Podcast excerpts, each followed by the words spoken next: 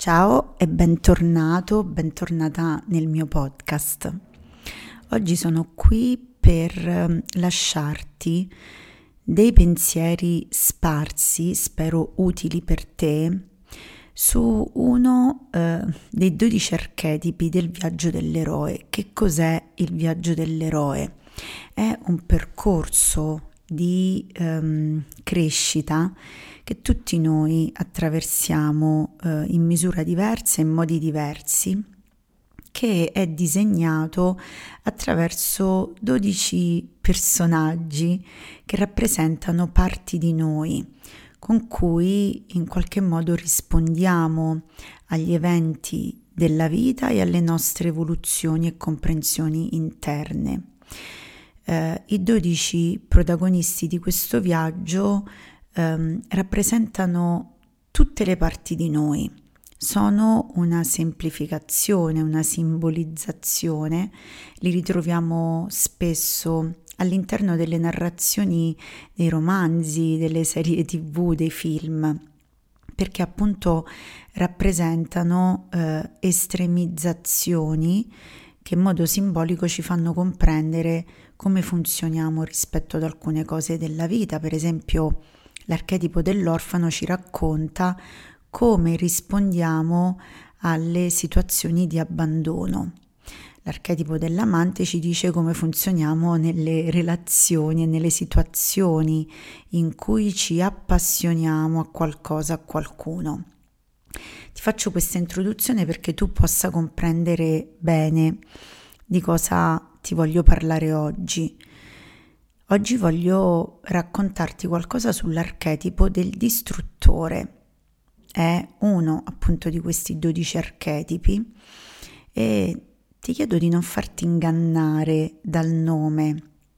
L'amante sembra più, come archetipo, sembra più appetibile del distruttore che sembra eh, un simbolo di negatività ma ogni archetipo contiene in sé elementi di luce e di ombra e quindi ogni parte di noi si può esprimere con un'energia positiva e in maniera esplicita oppure può restare in ombra o può essere espressa in maniera estremamente negativa e appunto distruttiva.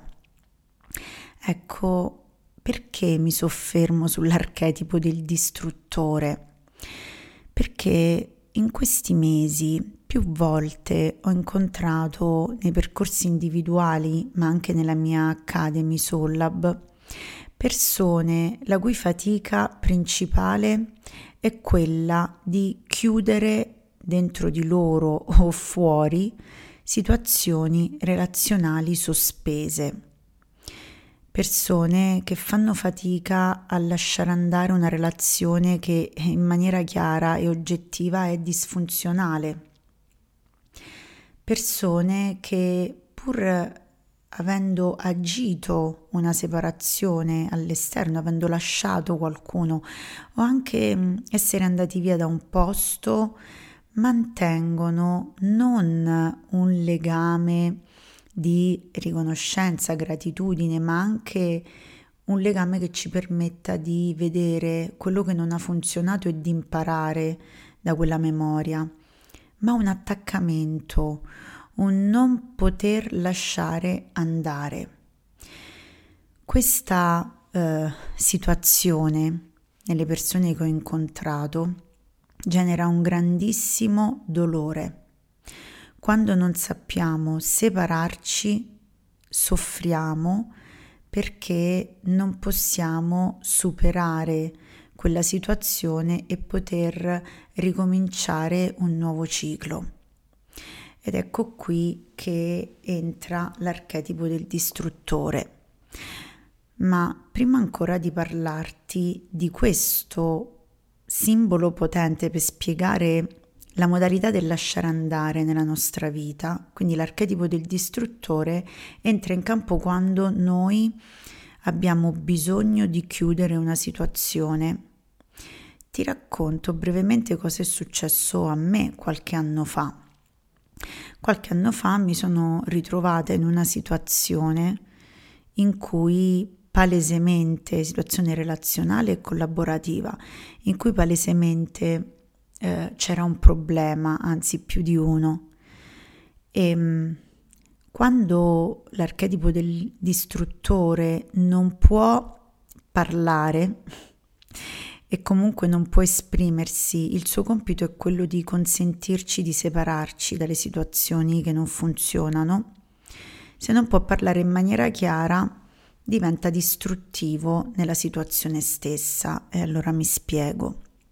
In questa situazione in cui io soffrivo molto per um, una relazione che era diventata ormai tossica, uh, che mi faceva stare in una, in una situazione in cui non veniva riconosciuto il mio valore, non c'era più uh, rispetto uh, degli spazi personali, non c'era più una possibilità di reciprocità, di fiducia, di rispetto dei miei valori.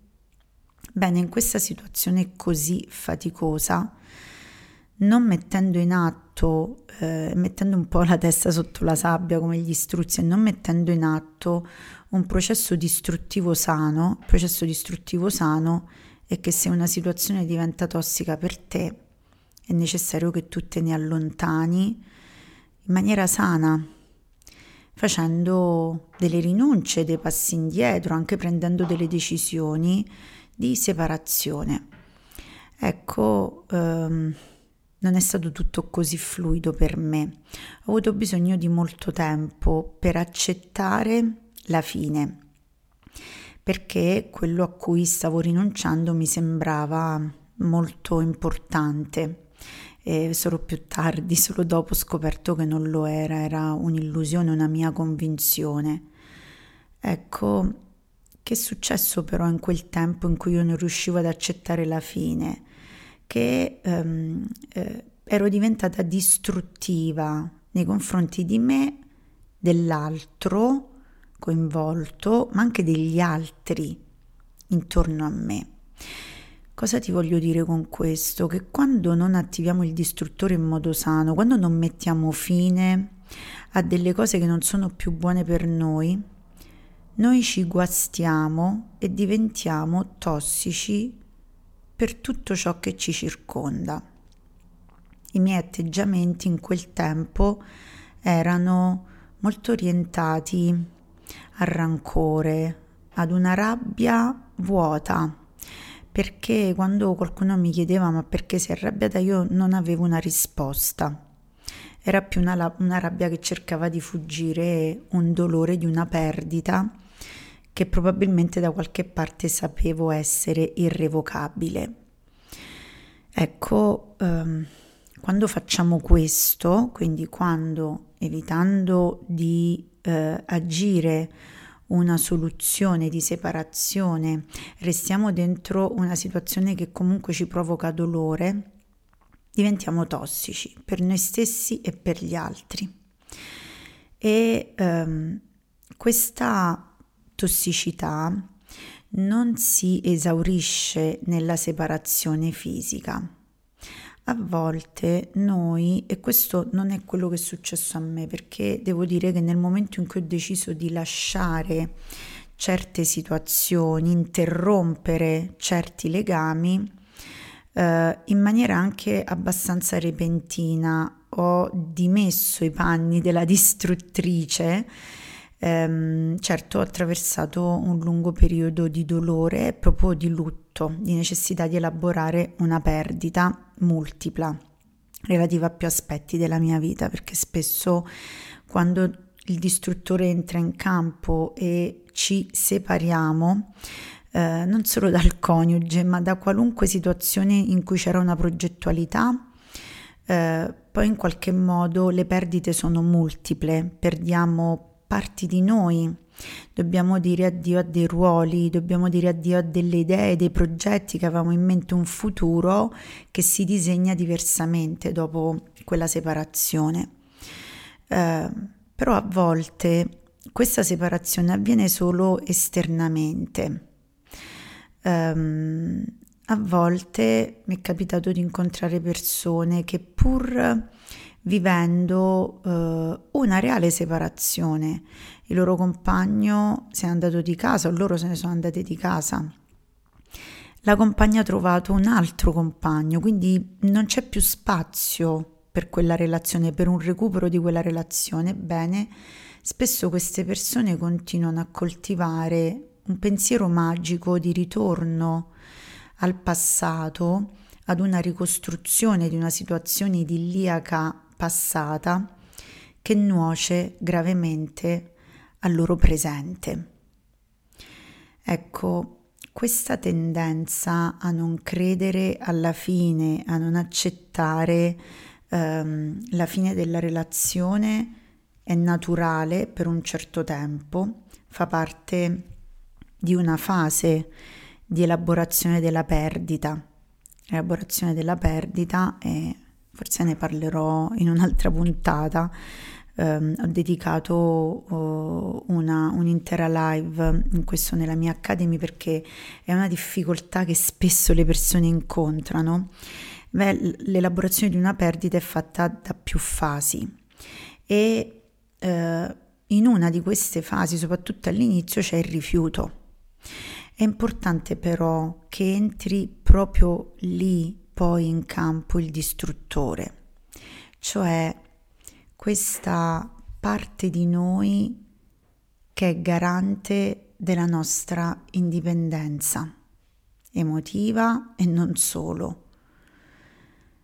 Quando il distruttore agisce è, è qualcosa che fa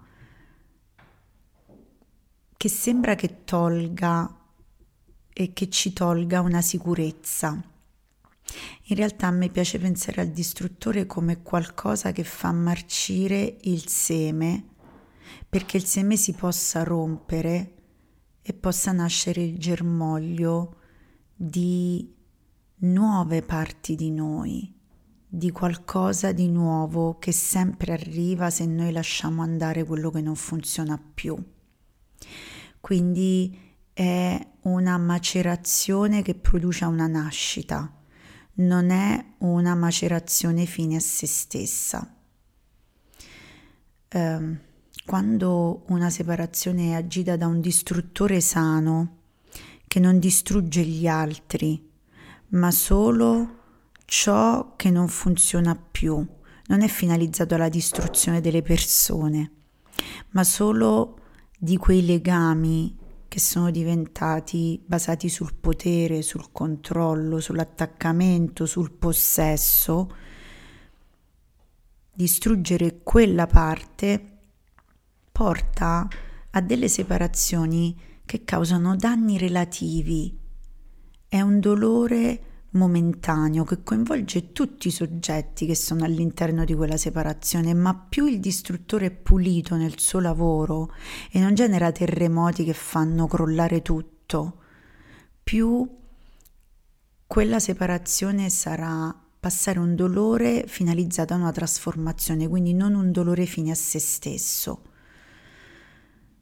Quindi se usiamo in questo modo il distruttore allora le cose saranno faticose ma finalizzate a un bene.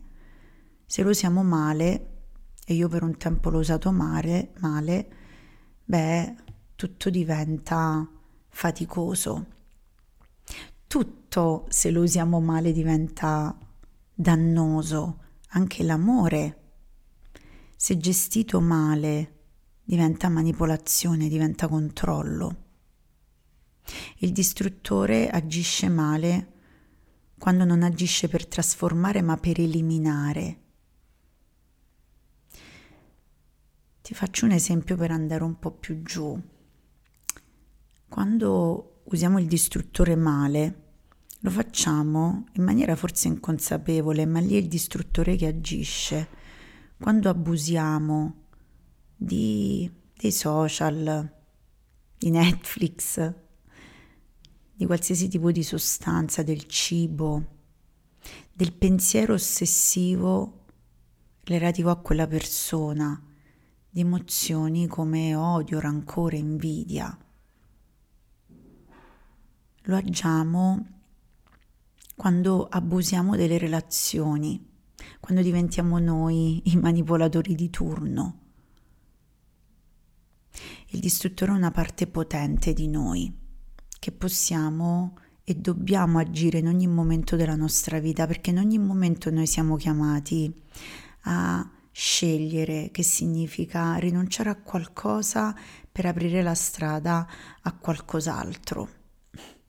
Ecco, una maestra nelle separazioni, nella gestione eh, della possibilità di indirizzare il nostro potere personale, che comprende l'archetipo del distruttore, verso uno sviluppo, una trasformazione, ebbene una maestra di questo è Psiche, la protagonista del mito di amore Psiche. E, ehm, Psiche riesce a operare un viaggio di trasformazione e la sua prima eh, prova deve attraversare quattro prove. La prima è proprio quella della separazione, che ha un significato particolare.